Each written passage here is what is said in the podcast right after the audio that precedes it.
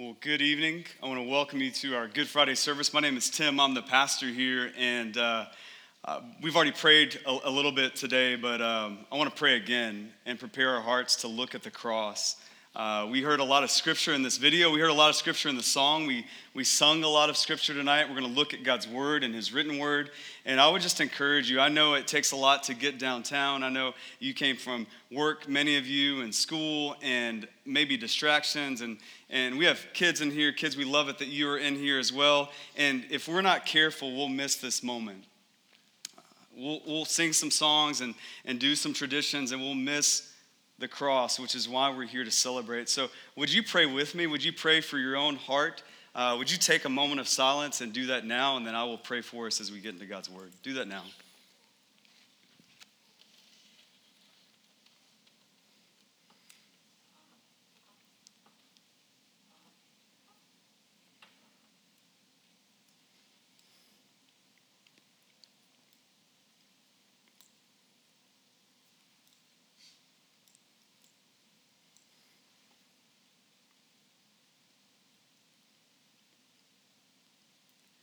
Father, I do pray for our time together for these next few moments. I pray that from kid to adult, that we would, we would look at the cross and we would consider it and we would remember it and we would reflect upon it and see how it does affect our real lives. It affects the traffic on the way here. It affects our kids squirming around. It affects our very lives, our work, our families. It affects everything that we hold dear, everything that is important to us, everything that is that is seen and unseen in our lives. It affects everything. So I pray for these men and women. I pray for myself that tonight we wouldn't miss it, that we would consider it anew, and that we would worship you in light of the cross. Father, help us to do that. Give us clear eyes to see what you see. In the name of Jesus, we pray. Amen. Well, I do want to welcome you to Good Friday. And I know as I say Good Friday, many of you have heard of Good Friday. Many, of you are familiar with Good Friday. Maybe you grew up going to Good Friday services. But I think for all of us, no matter your background in the church, this is a day where we all have to reconsider like, why is it good? Right? Have you said that today or this week at some point? Like, why don't they call it Good Friday? I mean, we have a cross on stage so that you can see, and I don't know if you can read some of these words nailed to this cross, but anger, pride, addiction, laziness, murder, selfishness, adultery, this was nailed to a cross and Jesus was killed on it. Yet we call it good. In fact, even as I was leaving for tonight, uh, my daughter, my oldest daughter, who's in this room with us, she asked me, Daddy, why is it Good Friday? I mean, Jesus died on the cross. Like, why do they call it Good Friday? And we're going to talk more about that, but the reality is, is Good Friday is a polarizing day. And Good Friday is a polarizing day because it's about a polarizing person. His name is Jesus Christ. That if you think about it in our culture, the name of Jesus alone brings about a variety of responses, doesn't it?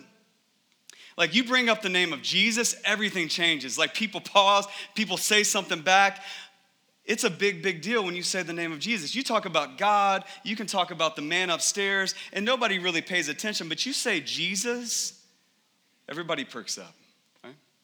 And so, with your family and friends, maybe some of you did this this week family and friends you have that don't know Jesus, and you said, Hey, I'm going to Good Friday service, I'm going to Easter service, would you come with me? And they looked at you, and maybe they didn't say anything, but they looked at you like, How cute, right?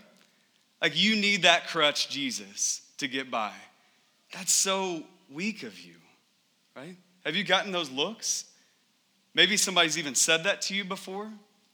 You think of saying the name of Jesus in your school, in your job, in our government, what happens?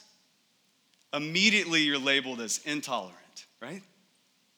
You speak the name of Jesus, and there's an extreme reaction over here against him. But what's crazy about it is there's also this extreme reaction over here in worship to him, right? That many across the world, depending on their time zone, not only tonight, but on Sunday, are gonna worship Jesus as the risen king, right? That many of you in this room, you showed up today. Maybe not all of you, maybe some of you came because your spouse brought you, or your neighbor brought you, or a family member brought you, and that's fine. We love it that you're here. But, but some of you came because you want to celebrate, you want to reflect on Jesus, the name of Jesus, and all of that means for your life. That he's a friend of sinners, that he's full of grace and truth, that he is love perfected, that he is your Savior and so while some mock Jesus, some praise Jesus, and listen, you need to know that's not a new thing, right?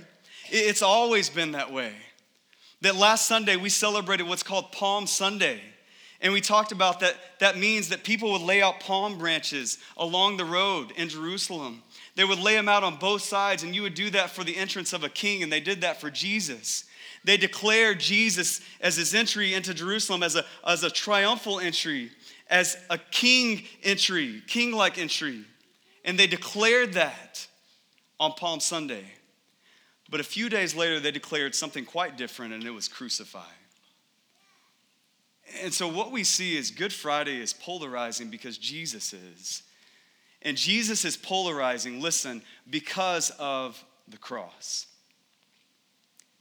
That the king who should be worshiped instead is crucified and mocked.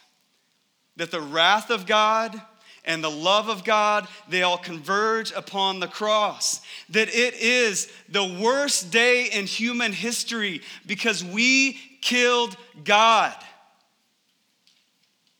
But it's also the best day in human history because Jesus died for you and me. Don Carson, a theologian and author, said this. He said, Do you wish to see God's love? Look at the cross. Do you wish to see God's wrath? Look at the cross.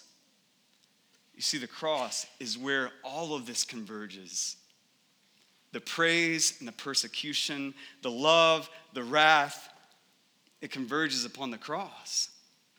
So, why is it Good Friday? Listen, it's the worst Friday ever in history in some ways. And that's why we grieve it, that's why it's sad. But it's also the best Friday known to man because Jesus Christ, the sinless Son of God, died for sinful man. And so we embrace all of that. We look at all of that tonight, and we're going to do that in Romans chapter 3, verses 21 through 26. If you have a Bible, you can open it. If not, you can just look on the screen. I'm going to read this to you. It's a big chunk, just so you know off the top. It's a big chunk, lots of truth. We could do a whole series just on this passage. We're, gonna just, we're just going to look at three words and hone in on them and what they mean for us. We're going to see three results of this collision on the cross. And so I want you to look at this with me. Verse 21 is where we'll start. It says this But now the righteousness of God has been manifested apart from the law. Although the law and the prophets bear witness to it, the righteousness of God through faith in Jesus Christ for all who believe. For there is no distinction, for all have sinned and fall short of the glory of God and are justified by his grace as a gift through the redemption that is in Christ Jesus, whom God put forward as a propitiation by his blood to be received by faith. This was to show God's righteousness because in his divine forbearance he had passed over former sins. It was to show his righteousness at the present time so that he might be just and the justifier of the one who has faith in Jesus. So, a ton there, but I want you to hone in on three words with me. The first one is this justification. You see that in verses 23 through 24a. For all have sinned and fall short of the glory of God and are justified by his grace as a gift. This is the first result of this collision that takes place at the cross is that you and I, when we believe in Jesus, we are justified before God. And I want you to pay attention to those first two words for all. For all that what this verse and what these verses are talking about applies to everyone in the world. It applies to everyone in this room. Listen, no matter what your education is, no matter what your financial status is, no matter what your church background is, for all have sinned and fall short of the glory of God. That we all walk in here in the same boat in need That there's a bar set high of God's glory, that, that He demonstrates His perfection all the way through His love, all the way through His generosity, all the way through everything He does in creation for us. That's God's glory. He puts it on display. And what we do is we look at that glory and we say, God, I think we have a better way. And we go the other way. And we turn away from God's glory and we go our own way. And listen, Romans 3, go back and read it. A huge chunk of Romans 3 talks about that, that no one is righteous, no one seeks God, no, not one. And so we're all on the same playing field here tonight. That all of us are equal in our sin. That's how we show up here. That's our past condition. That's our previous condition without Jesus that all of us are in and we deserve judgment. God is just. And so, as He looks at our sin and contrasts that with His glory and perfection, He's just. And so He punishes our sin and He punishes all of evil. Nothing, you need to know this, there's a lot of stuff going on in our world. Nothing will go unpunished. Nothing will go unpaid for in the economy of God. It all gets paid for. Why? Because God's just, because God's holy, because as He looks on evil, He has to punish it. Otherwise, He wouldn't be good. And listen, maybe you've thought about that before. Maybe you struggle with sometimes God's judgment and hell and, and what does that really look like? And you need to know that you wouldn't want it to be any other way. You wouldn't want it to be any other way. That as you look at the things that you have done, as you look at the things you have done to other people, the things that have been done to you, the evil that is done in our world. You flip on the news, you hear things about that go on in our neighborhoods and this neighborhood in our backyard, and, and all of us, no matter where you are in life, all of us, I think we look at those things and something wells up inside of us, and, and we say, somebody should do something, right? Have you ever said that? Somebody should do something. You need to know that's your desire for justice. And God executes justice perfectly because He is perfect. No sin goes unpunished. Listen, tonight the good news is somebody did something and it was Jesus, right? The bad news is is that the things people need to be the, the things that are need to be done about those bad things, that's us, right? The, the people, somebody needs to do something about those people over there. They're not over there, they're in this room, right? And so our sin needs to be punished. And so this, this word justified is a big word. It's a legal term that signifies acquittal. That if you can picture it, God is the righteous judge, and we're in the courtroom, and all of our sins are laid before that, just like on this cross and that He looks at us and He has every right to punish us. And because He's good and because He is holy, He needs to punish evil. But instead of judging us, He justifies us. How does He do that? The question we should all be asking right now how does this happen? Verse 23 tells us it's by His grace as a gift.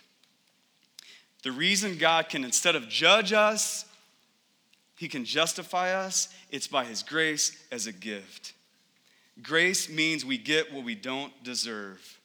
And we get what we don't deserve because of the cross. 2 Corinthians 5 21 tells us that. It says, He made him, that's God the Father, made him Jesus, who knew no sin, to be sin on our behalf, so that we might in him become the righteousness of God. So you see, in that courtroom, God still punishes sin. He just puts the perfect son in the place of sin, and he punishes him on your behalf. And so instead of being judged, you're justified. That the sinless Son of God dies for sinful man in our place, and we are justified. We are made right. That because of Jesus, there is a great exchange you see, Jesus doesn't just take away our sin, He does that, but He doesn't stop there. He doesn't just take away our guilt. He doesn't just remove our debt. He grants us His righteousness. So he takes away the ugliness of our sin, but he also grants us the beauty of his righteousness. That's why it's a great exchange. That we're standing before a righteous judge deserving of punishment for eternity. Jesus steps in and says, I am taking all of that upon myself. And when you trust in Jesus Christ, you're justified before him. And no longer does he see you, but he instead sees Jesus. So tonight, he doesn't see all of these sins. When he looks at you, if you've placed your faith in him, he sees the sinless Son of God. That's justification. That's been done for you if you know him. You have been made right before God. That you leave that courtroom, that you leave tonight as a follower of Jesus, that you leave this room tonight knowing that you have been declared righteous, made right before God. Listen, that is an amazing truth an amazing result of this collision that we have on the cross, but it's just one. The second one is this redemption. Redemption, that we are set free. The second part of verse 23 says this through the redemption that is in Christ Jesus. That to be redeemed means you are bought out of sin, that your freedom is purchased on your behalf. That it's rooted in the story of the Israelites, the Israelites in the Old Testament that are in bondage, enslaved, for hundreds of years. And they are unable to break free from that enslavement without a provision of God. Listen, we're in the same boat today that we're enslaved to our sin and we are unable to break free without a provision of God. We can't do it ourselves. But that doesn't mean we don't try, right? Doesn't mean we don't try. Like, how many days are you mustering up energy and white knuckling it and trying to earn God's approval and trying to earn your own freedom and purchase it yourself? We do it all the time. Listen, that's why when you go to Barnes and Noble, the largest section is the self help books, right? It always is. That's why Oprah, I don't know if she has a show anymore, but she's still buying people schools, right? You get a school you get a school. I mean, she's like always trying to set us free. We try to set ourselves free. And listen, you need to know we can't. Just like the Israelites were in bondage without a provision from God, we are in bondage. We are in shackles over our sin. And only God can set us free through his provision. That's redemption. And that's what he's accomplished on the cross. And what it says in verse 23 is the way this happens is in Christ Himself. As the song says, He pays our ransom by His wounds. Right? So Jesus doesn't stay far off and give us some precepts, some values, some priorities to follow. He steps into the mess. He gets wounds on his hands as he pays for our sin to set us free from it as he redeems us. I was thinking about this two days ago. My, my kids were in the kitchen, all three of them, and I walked in expecting them to be up to no good, but instead they were washing the dishes. Right? Jesus is alive. Amen? Right? That doesn't normally happen around my house. We just got this new chore chart, and they are just blitzed over this thing. It's the greatest thing ever and they find things on the chore chart to do. And so they just, if they need some more stars so they can get their smoothie, that's their gift. If they need some more stars, they'll just go on it and look and be like, do the dishes. Let's do that, right? And so I walk in the kitchen, expect them to be up to no good. They're washing the dishes. And so I said, guys, what are you doing? And my oldest daughter says, Daddy, we're washing the dishes. And I said, okay, that's fantastic. You left some over there. And she said, oh, we're only doing half. And she said, They're really dirty. So we're only doing half. And, and you could see her, she was sticking her hands in there and the water was kind of brown. And, she, you know, it's dirt, you're wiping off the plates. And, and she's like, Ooh, gross. And, as I thought about that, I, I thought about us right? That we're, we're like that. We, we like to wash maybe half the dishes. We like to just hit the surface of our sin and our dirtiness, but we don't like to really enter into the mess, do we? We talked about this last week. We don't like to name sin, what scripture names it. That's uncomfortable for us. Uh, maybe even somebody else in your life comes up to you and they're telling you about an awful thing that happened to them or even just sin that they've committed. And you, you're just like, hey, man, I'll pray for you. And we just watch half the dishes, right? Like, I don't want to step into that. That's a little too messy. It's a little bit too filthy for me. Like, I don't want to get my hands dirty. And so we just look at the surface. I do this when the news comes on. My wife and I will be watching a show, and then right after, the little preview for the news comes on, and I immediately turn it off. And my wife gets so frustrated because, like, we're older and we should watch the news and be informed on society, right? And I'm just like, I don't want to watch that stuff. Like, I don't want to see all the pain and wickedness in the world. I don't want to see it, right? And so we do that with the news of things that are far away. We do that with close friends. We do that with our own sin. We don't want to look at it. We don't want to get near it. Maybe we'll look at it for a little while and then it gets too hard, and so we turn on the radio.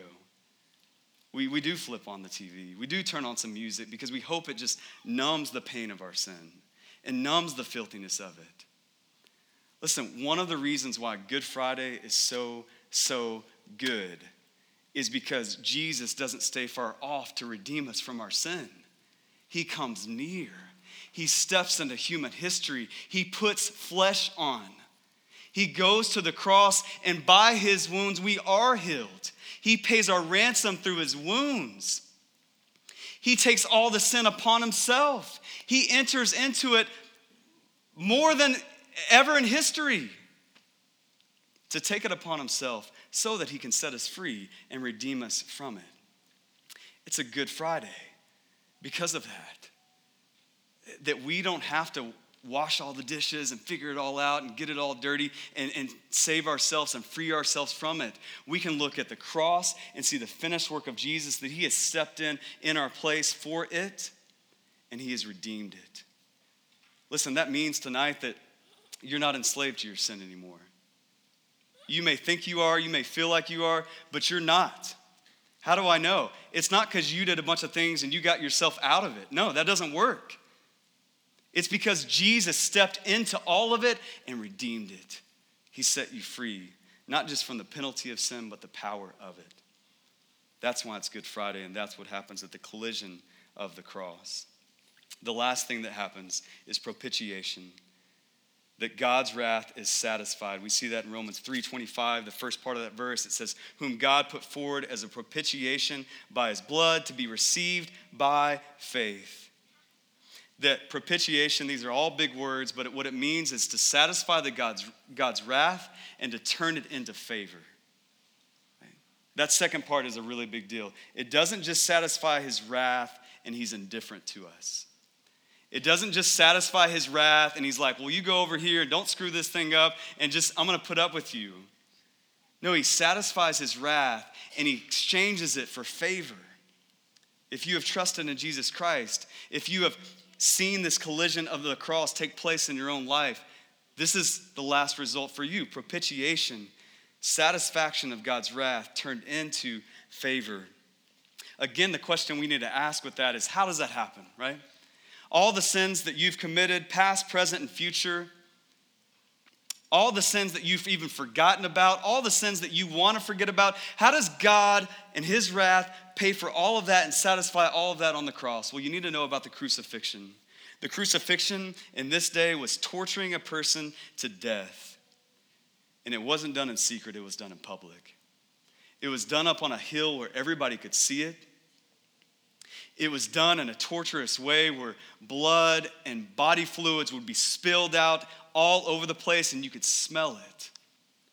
You could see it, you could smell it, and it would often go on for hours and even days. That's the crucifixion. That's what Jesus experienced. A Roman philosopher and lawyer named Cicero, this is really interesting, he advocated for removal of the cross during this time. He said to bind a Roman citizen is a crime. To flog him is an abomination. To kill him is almost an act of murder. To crucify him is what? There is no fitting word that can possibly describe so horrible a deed. What he's saying there is that the crucifixion should leave us speechless, that we can't even fathom the cruelty of that, the torture of that, the pain of that. And that's what Jesus endured. And listen, that's how God could take all of his wrath and it be satisfied through Jesus because of the cross. because he's perfect, because he took our place, and all of his sin, all of our sin came upon him. That video quoted a lot of scripture.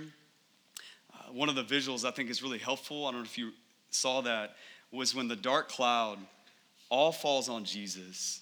And it says in that moment, it quotes Isaiah that our iniquity, all of it, fell upon him. And then I don't know if you noticed, but right next to him, there's people holding out their hands. There's people right next to that, but it only fell on Jesus. That's a picture of propitiation. That all of God's wrath has been satisfied, and that happens because of the cross of Christ. It's a day where love and justice collide. You need to know as we look at that tonight, as we do consider that truth, that this is something that should take a weight off our shoulders. Like, I don't know what you're going through right now. I don't know what's been done to you or what you've done, even this week. I, I don't know those things. But I do know that life is messy, and I do know that life is dirty, and I do know that despite the fact, even if we know Jesus, we still sin. And there's pain associated with that. You need to know we take a few moments right now to realize that instead of wrath, hell, torment, we enjoy forgiveness, life, salvation, breath, friendship, community. That because of what happened on the cross and this collision, we enjoy all of that. And we can rest in that tonight. You can rest in that tonight as you reflect. But listen, you have to step into it. You have to consider it. You have to receive it.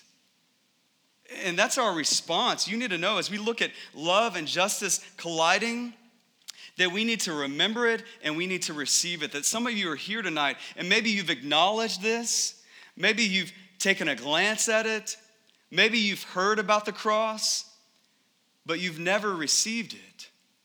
You need to know in all kindness and all love, you shouldn't be restful right now. You should be fearful. Because God doesn't let sin go unpunished, and He will punish it for eternity for those who never place their faith in Him. Why? Because you were never covered by His blood. You have to receive it. Romans 3 25, at the end of that verse, it says, By the propitiation of, uh, of His blood, set forward as a propitiation by His blood, to be received by faith. How do we get all this? How are we made right? How are we set free? How is God's wrath satisfied? We receive it by faith. You believe in Jesus, that He did die in your place for your sin. You tell Him that. That He rose again victorious over sin, death, and the grave, and you receive this. And so, listen, if you're not a Christian, you don't have to be fearful. You can receive the love and justice of Christ in your life tonight. You could stop listening to me and start talking to Jesus and tell him, Jesus, I believe in you. And you can have that conversation with God, and then you can experience that rest. And then you can remember I'm made right, I'm set free, God's wrath is satisfied. That's why it's Good Friday, and you can celebrate that with us. And that's the next response. We're going to do this in a couple days. We're going to rejoice and proclaim. We're going to rejoice and proclaim that this is what God has done for us. One of the ways we're going to do that is baptism. We're going to celebrate as we go into the water and come out of the water the death and resurrection of Jesus Christ, all that Jesus has accomplished that we talked about in these verses. If you have received by faith Jesus, that's your next step to publicly declare that before your friends and family to let them know hey, this is what I believe as you come out of the water. This is what I want you to believe. This is what you need to believe because without it, you are going for punishment in hell. And I don't want you to go there. I love you too much to let you go there. When we celebrate baptism, it's about the person getting baptized and it's about everybody else in the room who doesn't know Jesus yet. It's a visual, an external one of what's happened internally in our hearts. And so, Sunday, we're going to rejoice with a couple people. We're going to proclaim that. Listen, it's not too late for you. If you've never been baptized, if you trusted in Christ right now, if you've trusted in Christ before in your life, we want to celebrate this with you. We want to rejoice and proclaim the death and resurrection of Jesus, and that's how we do it. We're going to do it in a lot of other ways on Sunday. We're going to sing songs, we're going to have an egg hunt, we're going to have a photo booth, we're going to celebrate in lots of ways. We're going to proclaim the resurrection of Jesus Christ, the event that split history into two. And so, listen, I know you know that's coming. I know that's coming. Sundays are coming, right? It's Friday, but Sundays are coming. I know that, you know that. But listen, what I want to do in the rest of our time together is just not get to Sunday too fast and stop and reflect on Friday. The way we're going to do that is taking communion. If you're with us and you believe in Jesus, you have received by faith his truth for your life, then what we're going to invite you to do in a few moments is to take a few moments to consider this truth, to remember it. And then you're going to come down and you're going to take the bread and dip it in juice or the wine. We won't dismiss you, you'll come down as you feel led. And that bread rep- represents something really significant. It represents the broken body of Jesus on the cross for your sin. That juice or wine that you dip it into it represents the shed blood of Jesus for your sin. That when you dip it and you partake of it, you are remembering, you are proclaiming that the only way that you are made right, set free, and God's wrath is satisfied is through the blood of Jesus. And so we're going to take a few minutes, minutes to reflect on that and to partake in communion together. If you don't know Jesus, we would just ask that you, you not take it and you stay right where you are and you pray and you talk to Jesus and you receive him by faith tonight. That we could rejoice and proclaim him together on Sunday. Let's pray together. Father in heaven, I thank you for tonight. I thank you that this is the worst day in history because Jesus was killed, but it's also the best day in history because Jesus died for us and we get to see that we are made right, set free, and that your wrath is satisfied. God, I pray in these next few moments as we just sit in silence, as we prepare to take communion, as we walk up and take the bread and dip it in the juice or the wine, I pray that we would reflect, that we would remember, that we would rejoice, we would proclaim on Sunday that we know you rose again, but before we get to the glory of the resurrection, that we would reflect on the grief of death. God, thank you for the death of Jesus Christ. Thank you that he died in my place for my sin. I thank you that he died in the place of so many men and women in this room. And God, I pray for those who, who haven't experienced that, who haven't experienced that love and forgiveness. I pray that tonight they would that all the excuses and all the, but I don't really understand this yet, and that they would talk to somebody before they, they leave. That it's the most important decision they'll ever make in their whole life because it affects their eternal life. So, God, we just want to sit in this moment. I, I want to sit in this moment and pray to you and remember and reflect. And, and God, we just ask that you move, that your spirit would move. I pray uh, that it would do that tonight as we reflect and take communion together. It's in the name of Jesus I pray that. Amen.